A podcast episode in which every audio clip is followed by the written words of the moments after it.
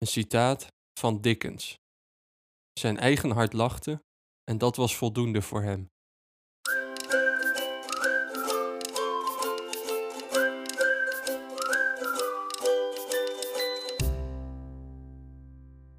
Welkom, leuk dat je luistert naar deze vijftiende aflevering van de Wereld aan Literatuur. Een podcast over wereldliteratuur. En deze aflevering is iets later gekomen dan gepland. Het is vandaag vrijdag.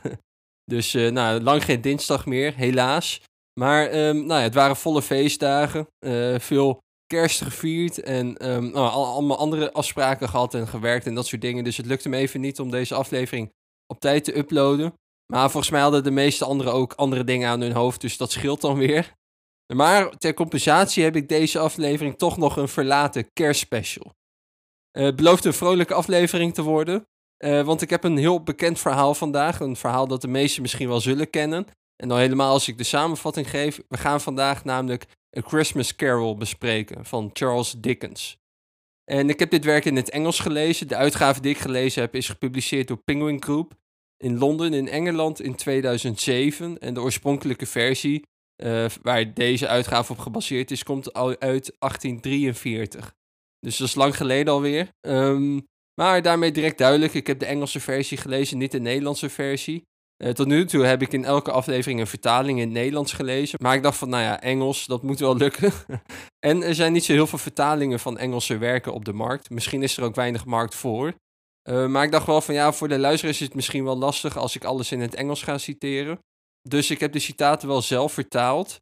Uh, wat best wel lastig was. en wie, voor wie de aflevering met Gebrandi heeft geluisterd, daarin zei hij ook van, ja, Um, als je vertaalt, word je ook met de problemen van de tekst geconfronteerd. Zo'n hele opgave. En dat was het voor mij ook wel.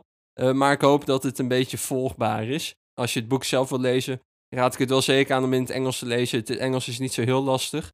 Uh, maar het is wel nou ja, goed geschreven. En dat, je krijgt er ook een beter gevoel voor als je het ook echt in het Engels leest. Uh, maar ik kan je net zo goed over Frans of Duits of zo zeggen. Maar A Christmas Carol dus. Een echte kerstklassieker is dat. En we zitten altijd in december een beetje in de sfeer van Dickens. Hij heeft allemaal extravagante karakters ontworpen. Uh, zoals we hier ook gaan tegenkomen in de Christmas Carol. En die lenen zich heel goed voor reenactment. En je ziet door heel Nederland, in de maand december heb je allemaal Dickens festijnen, Dickens festivals, Scrooge festivals. Allemaal dat soort dingen. In Deventer heb je een hele grote. En in Nederland bestaat er een soort van Dickens traditie. En een van de voormannen van deze traditie was Godfried Bomans die echt een Dickens-kenner was. Uh, was zelfs voorzitter van de Haarlem Branch van de Dickens Fellowship. Um, nou, hij heeft heel veel werken van Dickens ook naar het Nederlands vertaald. Um, heeft nooit een biografie over Dickens geschreven, hoewel hij dat wel meermaals gezegd heeft dat hij dat zou willen doen. Is, is hij niet aan toegekomen, wat toch wel een beetje jammer is. Um, maar ja, we komen Dickens in ieder geval op heel veel plekken tegen. En waarom is dat zo? Waarom zien we hem overal? Uh, waarom zijn er altijd van die festijnen in december? Waarom associëren we hem met kerst? In de eerste plaats misschien ook omdat het een vrij toegankelijke auteur is. Uh, zijn werken zijn heel goed leesbaar, zijn ook leuk om te lezen. Het voelt soms een beetje alsof je een film aan het lezen bent, als het ware. Het is uh, heel filmisch geschreven. Lijkt als een soort van script te zijn. Um, in tegenstelling tot sommige andere auteurs die ik in deze podcastafleveringen besproken heb, is Dickens toch wel toegankelijk. En dat helpt. En om dat een beetje te zien, laten we snel doorgaan op de contextuele schets, om daarna in de samenvatting te duiken.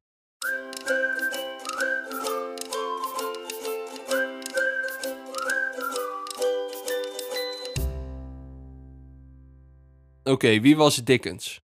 Charles Dickens was een enorm succesvolle auteur in zijn leven, is veel verkocht en daarna ook. Uh, tot na de Eerste Wereldoorlog een van de belangrijkste Engelse auteurs qua verkoopaantallen. Um, en het is een hele bekende naam. We hebben allemaal wel eens van hem gehoord. Hij heeft een hele hoop bekende werken geschreven. Die zijn allemaal wel wat dikker dan een Christmas Carol. Dat is toch een vrij uh, bescheiden en dun boekje. Wat voor mij wel fijn was. maar grotere werken zijn David Copperfield, Great Expectations, Oliver Twist. Um, allemaal dat soort werken die associëren we met Dickens. En hij is geboren in 1812. Dus dat is al, uh, nou ja, meer dan 200 jaar geleden. En overleden in 1870. En hij groeide op in het industriële Engeland. Dus de industriële revolutie was net geweest. En er ontstond een soort van nieuwe werkelijkheid van de industrie van de stad. Londen werd een soort van grimmige industriestad met veel duistere wolken erboven. En als kind heeft hij ook in een schoensmeerfabriek gewerkt. En dus hij werd al vrij snel geconfronteerd met de realiteit van het arbeidersleven. En we zien deze thema's ook vaak terugkomen bij hem. Armoede, sociale rechtvaardigheid, duistere steden, het contrast tussen platteland en stad, tussen licht en duisternis. Dat soort zaken komen ook zeker in een Christmas Carol tegen. Uh, A Christmas Carol zelf, die is geschreven in 1843, dat had ik al gezegd. Um, en is geschreven in zes weken, dus dat is vrij snel gegaan. Uh, dat heeft bijvoorbeeld Goethe ook gedaan bij het leiden van de jonge Werther. Kierkegaard heeft dat met de herhaling gedaan in twee weken zelfs. Nou ja, blijkbaar als je een bepaald idee in je hoofd hebt, kan het ook snel gaan. maar uh, Christmas Carol is vrij invloedrijk geweest op onze beleving van kerst en de manier waarop wij het vieren. Zo heeft het werk Merry Christmas gangbaar gemaakt. Je ziet dat op verschillende plekken in het werk terugkomen. Uh, maar ook het gemeenschappelijke van kerst wordt hier sterk benadrukt. En er was sowieso in 18, rond 1840, sowieso in de 19e eeuw, was er een soort van herwaardering van kerst. Het werd een beetje uit de kerkelijke vieringen getrokken, uit het kerstmis getrokken. Um, om er ook iets van gemeenschappelijks mee te doen. En uh, wat, uh, wat vooral belangrijk is geworden, is het eten. Wat we zelf ook wel vaak met kerst associëren. Uh, maar Christmas Carol was onderdeel van een reeks aan kerstverhalen. Er zijn veel meer gekomen. A Christmas Carol was de eerste. Daarna kwamen er nog vijf, bijvoorbeeld The Battle of Life in 1846 en nog een paar andere. Maar toch is A Christmas Carol by far het meest bekende kerstverhaal van Dickens. Um, en waarom dan, waarom focust hij zich dan specifiek op dit kerstverhaal? Nou ja, ik had het natuurlijk al een beetje gezegd. Hij wilde kerst op een bepaalde manier herwaarderen. Maar misschien is het goed om dan toch nog even wat over de achtergrond van kerst te weten. Uh, we associëren het natuurlijk met eten en dat soort dingen, met gemeenschap, met familie. Maar uh, in wezen vier je met kerst uh, vanuit christelijke traditie de geboorte van Christus, zoals beschreven in het Evangelie van Matthäus en Lucas. Um, het is eind december, maar dat is ook wel een eerdere traditie. Je had midwinterfeesten, joelfeesten. In um, Scandinavië wordt kerst ook nog steeds Jul genoemd, wat dus komt van die joelfeesten. En de zonnewende, dat is allemaal op 21 december. Dus op 21 december staat de zon volgens mij op de Steenbokskeerkring. Um, en dan komt hij weer terug. Dus dan is hij op het uiterste puntje. En dat is eigenlijk dat het licht weer terugkomt in de, de duisternis, als het ware. En dat vier met kerst ook. Het, het komen van licht in de duisternis. Um, nou ja, of we dit nou zo expliciet nog vieren, dat uh, kunnen we ons afvragen. Maar het gaat in ieder geval. Uh, het is wel een lichte tijd. Als in de, de wereld is wat donkerder geworden, maar toch zien we alle uit naar kerst. Naar een feest van nou, een gemeenschap, van licht, van saamhorigheid in tegenstelling tot eenzaamheid. Want wie zou nou alleen kerst willen vieren? Uh, daar, draait bijvoorbeeld heel Home om, om dat je niet eenzaam kerst zou willen vieren. Nou ja, of we dat inderdaad zo willen of niet, uh, hoe we precies kerst willen vieren, dat komen we zo meteen in de analyse ook nog wel op terug. Maar het zijn in ieder geval contrasten waar Dickens mee speelt in de Christmas Carol. Tussen licht en duisternis, eenzaamheid en saamhorigheid. Dat soort dingen die uh, komen terug in de Christmas Carol. Dus, um, nou ja, wat, wat precies dan de boodschap is van het verhaal en waarom het dan precies naar de kerst toe gaat en niet naar een ander moment in het jaar, laten we daarvoor snel naar de samenvatting van het werk gaan.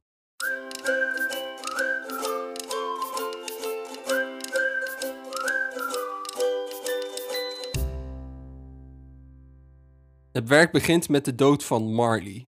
En uh, wel opmerkelijk, heel veel boeken die ik gelezen heb beginnen met een dood. Bij de Vreemdeling bijvoorbeeld, uh, van Camus. Dat begint met de dood van de moeder van Marceau. En hier begint het met de dood van Marley, de zakenpartner van Scrooge. En Scrooge is de hoofdpersoon van dit werk. Um, en uh, nou, die is een beetje onverschillig over de dood van Marley. nou ja, het gebeurt dus een beetje koeltjes, keeltjes, dat soort dingen. Um, en Scrooge is een beetje een aparte figuur, een typische Dickens-figuur. Een hele erge karikatuur van bepaalde gelaatstrekken. Maar laten we gewoon uh, citeren van wat hoe Dickens hem omschrijft. De kou binnenin hem bevroor zijn oude gelaatstrekken. Klemde zijn puntige neus, verschrompelde zijn wang, verstijfde zijn gang. Maakte zijn ogen rood, zijn dunne lippen blauw en sprak sluw door in zijn krasse stem. Einde citaat.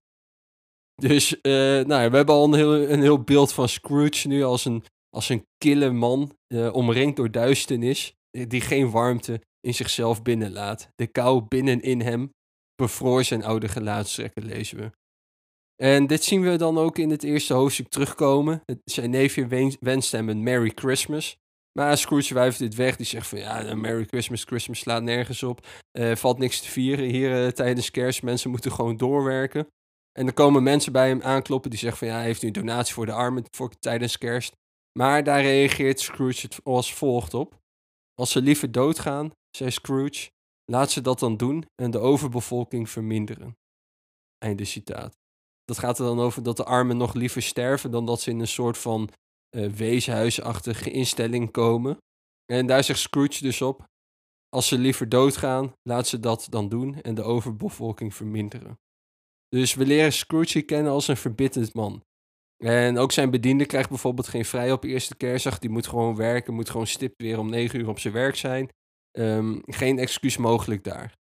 En hij gaat naar huis uh, uh, na zijn werk. Uh, het is kerstavond.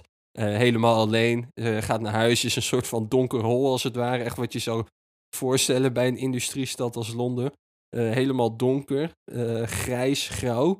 Kil, koud. Het is ook in de winter natuurlijk. Dus het is ook koud op straat. Maar als hij in huis is, dan verschijnt er opeens de geest van Marley. En Marley is zijn uh, vroegere collega. Zeg maar, het, bedrijf wat hij heeft heet Scrooge Marley. Nou ja, Scrooge is alleen nog over, Marley is overleden. Maar Marley komt naar Scrooge toe in de gedaante van een geest. En wat komt hij dan doen? Waarom komt hij precies? Komt hij Scrooge vertroosten of iets dergelijks? Nee, hij komt Scrooge waarschuwen. Want Marley moet eeuwig ronddwalen uh, na zijn dood. Hij heeft in zijn leven niks met zijn geest gedaan, zo zegt hij. En als Scrooge ook hetzelfde doet, dan is hij na de dood gedoemd om eeuwig rond te dwalen. Uh, Scrooge is, zoals Marley zegt, net als Marley, geest is dood. En Marley zegt van ja, Scrooge, je hebt nu nog een kans, je leeft nu nog. Um, doe er wat mee, er komen drie geesten jou bezoeken. En die gaan jou rondleiden. En na die rondleiding moet je toch je leven anders inrichten, want anders heb je hetzelfde lot als ik voor de boeg. En dus worden drie geesten aangekondigd. Die heten The Ghost of Christmas Past, The Ghost of Christmas Present en The Ghost of Christmas Future. De geest van de verleden kerst, de geest van uh, de huidige kerst en de geest van de toekomstige kerst. En de eerste die komt op een gegeven moment, verschijnt ten tonele, neemt hem mee naar zijn verleden, terug naar de kindertijd, waar Scrooge nog een eenzame jongen was. En dan lezen we, een eenzame jongen las bij een zacht vuur. En Scrooge zat neer bij deze gedaante en helde bij het zien van zijn armen vergeten zelf. Einde citaat. En we worden zo meegenomen in het verleden van Scrooge. Dus allemaal opeenvolgende gebeurtenissen. En eigenlijk wordt Scrooge steeds eenzamer, wordt de wereld steeds donkerder. En een van de meest aangrijpende scènes daar is dat zijn vriendin, die hij dan heeft, de relatie met hem verbreekt. En zij zegt het volgende tegen hem, en dat karakteriseert wel heel duidelijk wie Scrooge uiteindelijk geworden is als jong volwassen man. Ik heb gezien hoe je nobele aspiraties je één voor één verlaten hebben, totdat de meester der lusten, winst, je in beslag heeft genomen. Einde citaat. En Scrooge die ziet dit allemaal, die ziet zijn vroegere zelf en die kan dit eigenlijk niet aanzien. Het verdriet dat dit bij hem opwekt, hij wil eigenlijk weg, wordt geconfronteerd met zijn eigen vereenzaming, zijn eigen eenzaamheid. En nou ja, bij hem komt er al een soort van proces op gang van oké, is dit wie ik zou willen zijn? En dan komt er een nieuwe verschijning, The Ghost of Christmas Present. Dus Ghost of Christmas Past gaat weg en dan komt die van Present komt erbij. En die neemt Scrooge mee langs het heden. Uh, dus ze gaan langs allemaal verschillende plekken die nu in het heden hun plaats hebben. En ze gaan eerst naar het huis van Scrooge bediende. Tegen wie hij had gezegd van ja, je moet gewoon werken op eerste kerstdag. Um, maar daar wordt hij toch geconfronteerd met de armetieren gezin, waar eigenlijk niks is. Ze vieren kerst, maar hoe ze kerst vieren, ja, ze hebben alleen wat aardappelen in huis en dat soort dingen. Uh, het is geen uh, feestelijk kerstmaal zoals we dat vandaag de dag misschien hebben. want daar hebben ze simpelweg geen geld voor. En daar is ook Tiny Tim, dat is de kreupele zoon van zijn bediende. En als, als Scrooge naar hem kijkt, krijgt hij een soort van medelijden voor hem. Dus Scrooge, die eerst helemaal geen medelijden voor mensen had, heeft nu opeens medelijden gekregen in het aanzien van deze, nou ja, uh, arme, arme jongen eigenlijk, die kreupel is en misschien zelfs wel doodgaat. En dan hebben we een heel fascinerend gesprek tussen Scrooge en de geest. Want Scrooge wil niet dat Tiny Tim doodgaat. Nee, nee, zei Scrooge. Oh nee, vriendelijke geest. Zeg dat hij gespaard zal worden.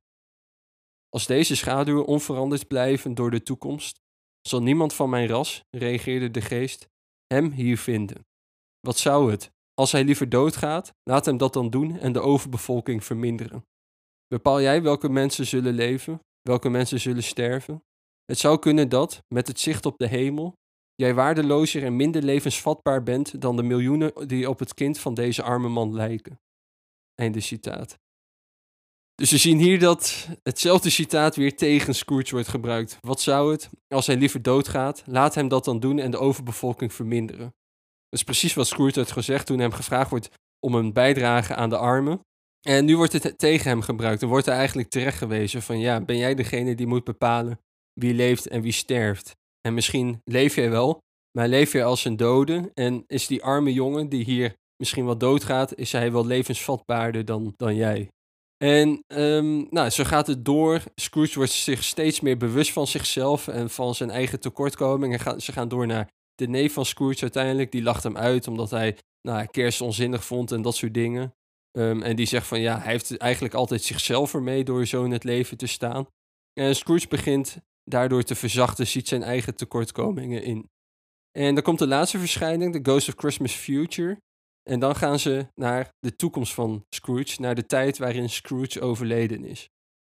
En daar komt hij een soort van angstaanjagend beeld van zichzelf tegen. Niemand bekommert zich om zijn dood, uh, nog om zijn lichaam. Hij is een verlaten mens, helemaal vergeten. En dan lezen we: Een bleek licht, afkomstig uit de buitenlucht, viel rechtstreeks op het bed. En op het bed, geplunderd en bestolen, zonder toezicht, zonder tranen, zonder zorg, lag het lichaam van deze man. Einde citaat. Dus Scrooge ligt helemaal verlaten, ligt in zijn woning, maar niemand bekommert zich om hem. Hij ligt op zijn bed, maar zonder toezicht, zonder tranen, zonder zorg. En uiteindelijk gaat de geest samen met Scrooge naar het verlaten graf van Scrooge. En als hij dit ziet, waar zijn letters op de grafsteen staan, maar er verder niemand zich om, om de steen bekommert, niemand bezoekt de steen en is helemaal verlaten, grauw, vervallen, dan zegt hij het volgende tegen de geest en lijkt hij uiteindelijk tot inkeer te zijn gekomen. Ik zal kerstmis in mijn hart eren en proberen dit het hele jaar te doen. Ik zal leven in verleden, heden en toekomst. De geesten van alle drie zullen in mij leven. Ik zal hun lessen niet vergeten. Oh, vertel me dat ik de letters op deze steen kan wegvagen. Einde citaat. Dus, nou ja, Scrooge wil zijn leven anders inrichten. Wil zijn leven niet meer inrichten op de manier, de kille manier die hij eerst deed. Maar wil een warm en nieuw mens worden. En hij wordt wakker uh, na al deze rondreizen met de verschillende geesten. En is heel gelukkig dat hij een tweede kans heeft gekregen. Is heel blij. Uh, hij zegt bijvoorbeeld het volgende over zichzelf. Ik ben zo licht als een veer. Ik ben zo blij als een engel. Zo gelukkig als een schooljongen. Ik ben zo lichtvoetig als een dronkaard. Een gelukkig kerstfeest, iedereen. Een gelukkig nieuwjaar, de hele wereld. Hallo daar. Woep, hallo. Einde citaat.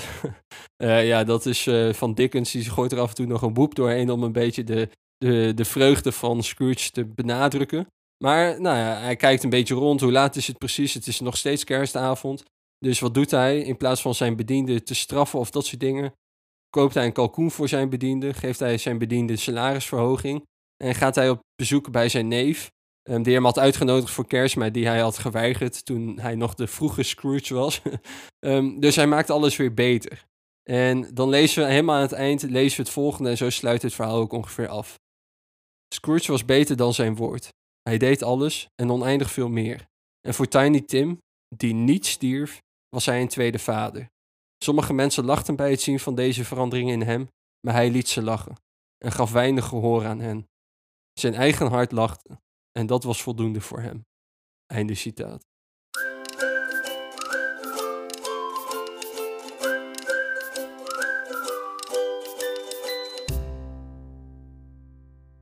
Oké, hoe moeten we dit werk precies begrijpen? Het was een beetje een uitgebreide samenvatting misschien, uh, veel citaten. Maar dan krijgen we een beetje een beeld van hoe Dickens schrijft en de manier waarop Scrooge een bepaalde ontwikkeling doorheen het verhaal heeft doorgemaakt. Um, dus laten we misschien eerst stilstaan bij het karakter van Scrooge zelf. Want het lijkt toch wel dat hij de centrale figuur is hier.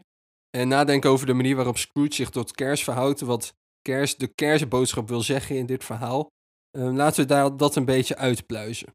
Uh, Scrooge heeft zichzelf, en dat zien we helemaal aan het begin ook, als we zijn karakteromschrijving hebben van een kille man, heeft zichzelf buiten de wereld geplaatst. Dus hij is wel in de wereld, ehm, maar hij gaat eigenlijk geen relaties aan in deze wereld. Dus we hebben bepaalde zakenpartners. Nou ja, eigenlijk alles wat hij doet heeft met zaken te maken, met geld te maken.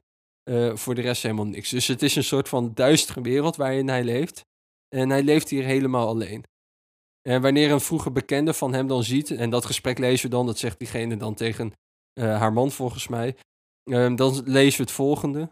Ik liep langs zijn kantoorraam en aangezien deze niet gesloten was en hij binnen een kaars had, kon ik het nauwelijks helpen hem te zien.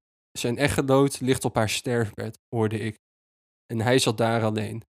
Helemaal alleen op de wereld. Einde citaat. Dus wie is Scrooge? Scrooge is een eenzame man die niet in de vrolijkheid van anderen kan delen. En dit komt tot, tot, zijn hoogtepunt misschien wel in de, in de dood van Scrooge. Als je kunt dit vergelijken met de dood van Ivan Iljic, die ik twee afleveringen geleden besproken heb. Daar zien we hetzelfde soort terugkomen, alleen wel op een andere manier. Maar dat de vereenzaming tot een hoogtepunt komt in de dood. Want als Scrooge op zijn sterfbed ligt, althans dat is wat The Ghost of Christmas Future hem voorspelt, dan is er niemand die zich om hem bekommert. En ik denk dat hier ook misschien wel de relatie tot kerst ontstaat. Want wat is kerst precies? We hebben het in de contextuele schets al een beetje besproken, maar in kerst staat het komen van lichten in de duisternis centraal. Uh, en het is in die zin ook een feest van medemenselijkheid.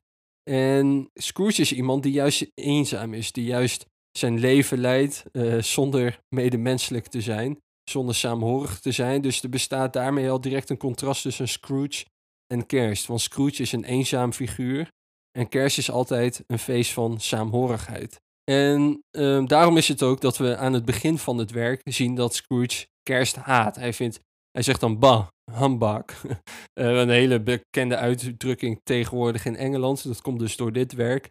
Maar hij vindt het allemaal nonsens, onzin, uh, wil er niks mee te maken hebben.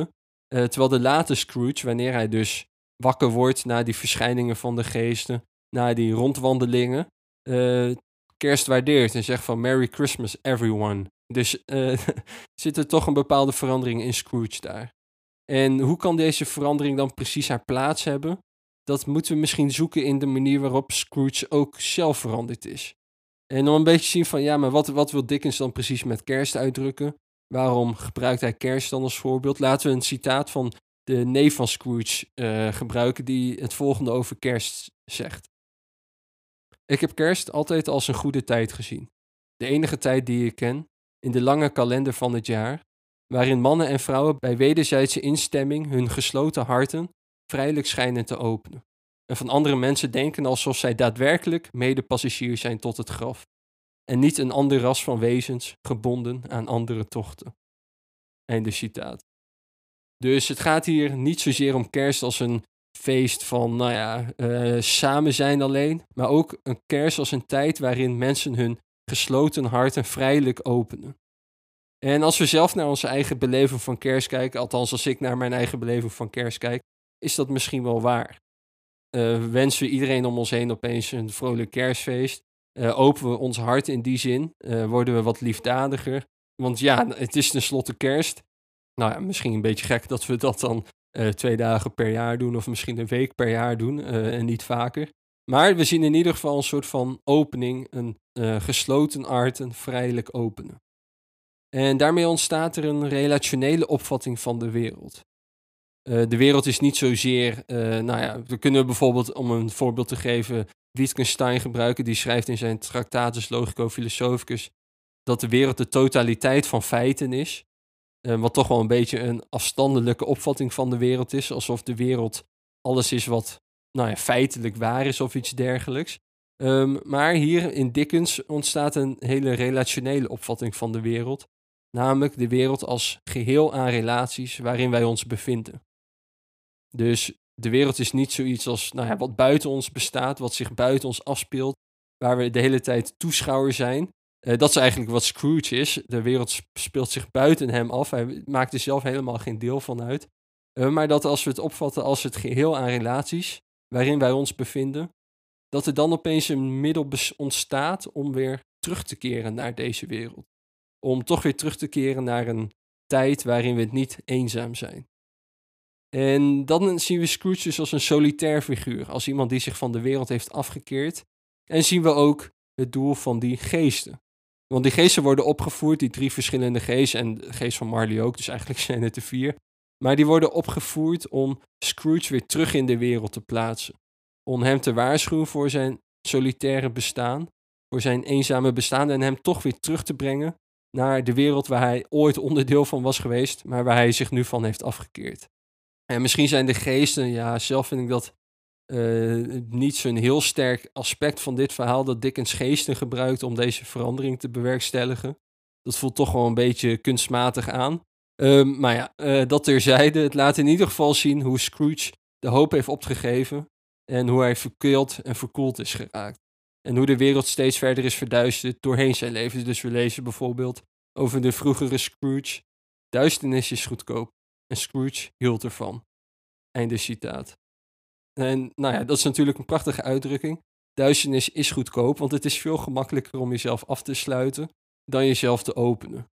En dat is misschien ook wel waarom we met kerst eigenlijk de gesloten harten vrijelijk openen. Een paar dagen per jaar. En dat we er voor de rest van het jaar misschien voor kiezen om de harten af te sluiten. En misschien herkennen we onszelf hier wel in dat je verkild bent geraakt, verkoeld bent geraakt. Dat je, nou ja, als je het vergelijkt met de jaren van je kindertijd bijvoorbeeld, dat je de hoop bent kwijtgeraakt, de warmte van je kindertijd bent verloren. Dat je misschien verbitterd bent geraakt door alles wat je in het leven hebt meegemaakt. Eenzaam geworden. En dan is de vraag van ja, is er dan nog hoop? Is het mogelijk om terug te keren? Terug te keren naar een warm leven? Is er hoop op verlossing en heling? En dat is de vraag die centraal staat in de Christmas Carol. Is er nog hoop? Is er verzoening mogelijk? Kunnen we terugkeren naar een warm leven wanneer we verkoeld zijn? En dit kunnen we met een wat moeilijkere term de dubbele beweging noemen. We beginnen in de wereld, misschien de kindertijd, waarin we vrolijk zijn, waarom, waarin ons hart warm is, uh, nou ja, waarin we niet eenzaam zijn, um, vriendschappen hebben, uh, lief hebben. En dat op een gegeven moment een soort van tijd ontstaat, een soort van reflectie ontstaat, waarin we de hoop opgeven, waarin we verbitterd raken, waarin we door de gebrokenheid van het leven, door wat we om ons heen zien, dat we toch denken van ja, misschien is deze naïviteit, die kinderlijke naïviteit, toch niet de manier hoe ik door het leven zou kunnen gaan. Omdat de realiteit mij heeft ingehaald en mij mijn hoop heeft ontnomen. En dan komen we op een afstandje van de wereld te staan. Dan staan we buiten de wereld. Dan worden we een soort van toeschouwer, zoals Scrooge dat ook is. Um, en dan kunnen we misschien ons nog wel ironisch beklagen over de wereld. Je, ziet bijvoorbeeld ook Kierkegaard, uh, die nou ja, deze dubbele beweging ook gebruikt. Uh, bijvoorbeeld in Of-Of, waar we dit heel duidelijk in terugzien. Um, maar hij wordt, je, gaat op een afstandje van de wereld staan. Bijvoorbeeld als we het over kerst hebben, zeggen van ja, ehm, wat, wat doet het er ook toe, onzinnig feest om eh, samen te komen.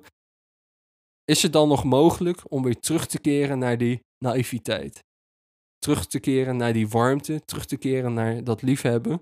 is, is dat mogelijk. En Ricoeur heeft het dan, dus een Frans filosoof, die heeft het over een tweede naïviteit. Dus we hebben een eerste naïviteit van de kindertijd, waarin we nou ja, heel naïef uh, vrolijk zijn en hoop hebben en lief hebben. En dat we op een gegeven moment, nou ja, door, door, door de ervaring in het leven op afstand van die naïviteit komen te staan. Maar dat betekent niet dat we alle hoop op moeten geven, want volgens hem kunnen we terugkeren naar een nieuwe tweede naïviteit. En dit is geen naïviteit die zegt van ja, de duisternis bestaat niet. Uh, er is geen verdriet, er is geen, um, er is geen kilte. Dat is ook eigenlijk wat Dickens doet, want die geeft juist ruimte aan het contrast, aan verdriet en vrolijkheid. Want je ziet bijvoorbeeld al die verschillende contrasten tussen armoede en rijkdom, tussen licht en duisternis, zie je doorheen het verhaal hun plaats hebben. Dus hij laat ook juist die tegenstellingen zien. Het is geen goedkope naïviteit, uh, als het ware. Maar het is toch een naïviteit die uh, terugkeert en de wereld haar licht weer teruggeeft. Want dat is misschien juist een keuze om niet in die verbittering te blijven hangen, maar juist te kiezen voor die terugkeer naar een tweede naïviteit. En dat zien we heel duidelijk terugkomen in het verhaal zelf, dat de wereld haar licht weer herwint. We lezen bijvoorbeeld, en dit gaat over Scrooge aan het eind van het verhaal. Hij rende naar het raam, opende het en stak zijn hoofd naar buiten. Geen mist, geen nevel, Duidelijk, helder, opgewekt, opwindend, koud. Koud, het bloed oppompend om te dansen. Gouden zonlicht, hemelse lucht, zoete frisse lucht, vrolijke klokken. Einde citaat. Dus dat is de gedaanteverwisseling, om in Kafkiaanse termen te zeggen, uh, van Scrooge. Hij heeft zichzelf geopend. De wereld, uh, in het begin van het verhaal, wordt de wereld die Scrooge ervaart ook omschreven. Dat is een wereld van duisternis, waar geen licht naar binnen treedt. Uh, maar nu doet hij het raam open. Hij rende naar het raam, opende het. En dat is eigenlijk een soort van metafoor voor het openen naar de wereld. Het opnieuw open doen van jezelf naar de wereld. Het hart openen als het ware. En uh, daarin, juist in dat openen, herwint de wereld haar licht. Dus Scrooge heeft zichzelf geopend en is uit de duisternis gestapt. En daarmee heeft hij, is hij een nieuw mens geworden. Heeft hij niet voor de duisternis, maar voor het licht gekozen. En daarmee laat Dickens ook in dit verhaal de keuze aan ons. En zien we waarom dit verhaal ook met kerst geschreven wordt. Omdat in kerst juist dit contrast zo duidelijk wordt. Dit contrast zo duidelijk wordt tussen licht en duisternis. Tussen eenzaamheid en medemenselijkheid. Tussen een gesloten en een open hart. Uh, nou ja, die, die verschillende keuzes die werpt Dickens hier toch ook op. Durven we net als Scrooge terug te keren naar een leven medemenselijkheid? Blijven we in verbittering hangen? Durven we de wereld weer licht te geven? Of laten we alles in onze verduisterende blik oplossen? En misschien als we dan het over wonderen hebben of iets dergelijks. Uh, nou, daar heb je heel filosofisch debat over. Is het mogelijk? Zijn wonderen überhaupt mogelijk? Heb je een Hume, een Spinoza en wat weet ik veel wat. Uh, maar je hebt ook een Schleiermacher die zegt um, dat het hele bestaan wonderlijk kan worden met de blik die wij erop hebben. En dat geeft misschien op dezelfde manier ook uitdrukking. Durven we onze blik te openen, het wonderlijke te zien, het licht te zien en de wereld haar betovering weer terug te geven. En dan krijgen we ook het, de vrolijkheid die we aan het eind van het verhaal. Um, en we kunnen niet met Dickens bespreken zonder ook deze vrolijkheid mee te nemen. Um, de vrolijkheid die van de pagina's afspat eigenlijk aan het einde. We kunnen ons afvragen van ja, moeten we alle leed willen oplossen? Um, Dickens doet het altijd. die geeft altijd een happy ending eigenlijk. nou ja, dat is ja, ik weet niet zo goed wat ik daarvan vind. Uh, je kan ook naar bijvoorbeeld het verhaal van Job gaan kijken, die ik ook in een podcastaflevering heb besproken, dat juist het niet oplossen van het leed uh, ook een bepaalde opening laat. En uh, het wordt toch een soort van gesloten, afgerond verhaal, alsof alles goed komt uiteindelijk. wat op zich wel een hoopvolle gedachte is. Um, of dat daadwerkelijk zo is, nou ja, ik weet niet.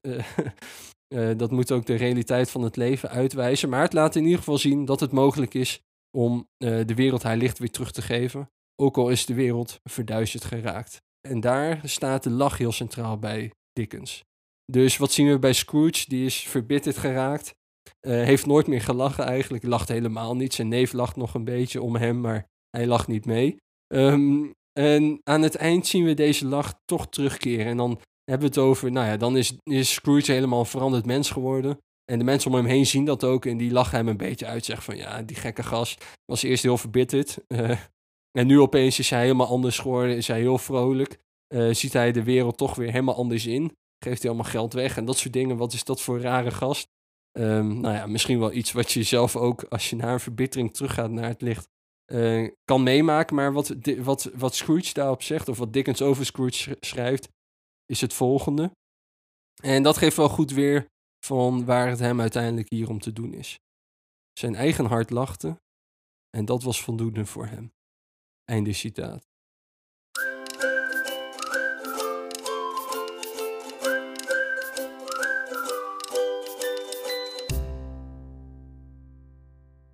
Nou ja, dat was in ieder geval een, een inspirerend verhaal, vond ik zelf in ieder geval. Het verhaal van A Christmas Carol. Um, bepaalde dingen in de analyse zijn ook wel teruggekomen in eerdere afleveringen. Maar we zien hier heel duidelijk samenkomen die, die dubbele beweging, het, het, licht, het licht geven aan de wereld, het opnieuw het licht, toelaten eigenlijk ook van de wereld. Um, want misschien moeten we ons juist openen om dat licht toe te laten. Um, en daarmee wil ik ook de vraag stellen en hiermee ook de aflevering afsluiten. Um, om je hier nog over na te denken. Nou, het is bijna oud en nieuw. Misschien ook wel mooi om nou ja, in aanloop naar volgend jaar hierover na te denken. Of nou, begin volgend jaar over na te denken. Voor welk leven kies jij? Een leven in licht of een leven in duisternis? Dat was het voor deze aflevering. Hartelijk dank voor het luisteren. Hopelijk vond je het een leuke aflevering, deze verlaten kerstspecial.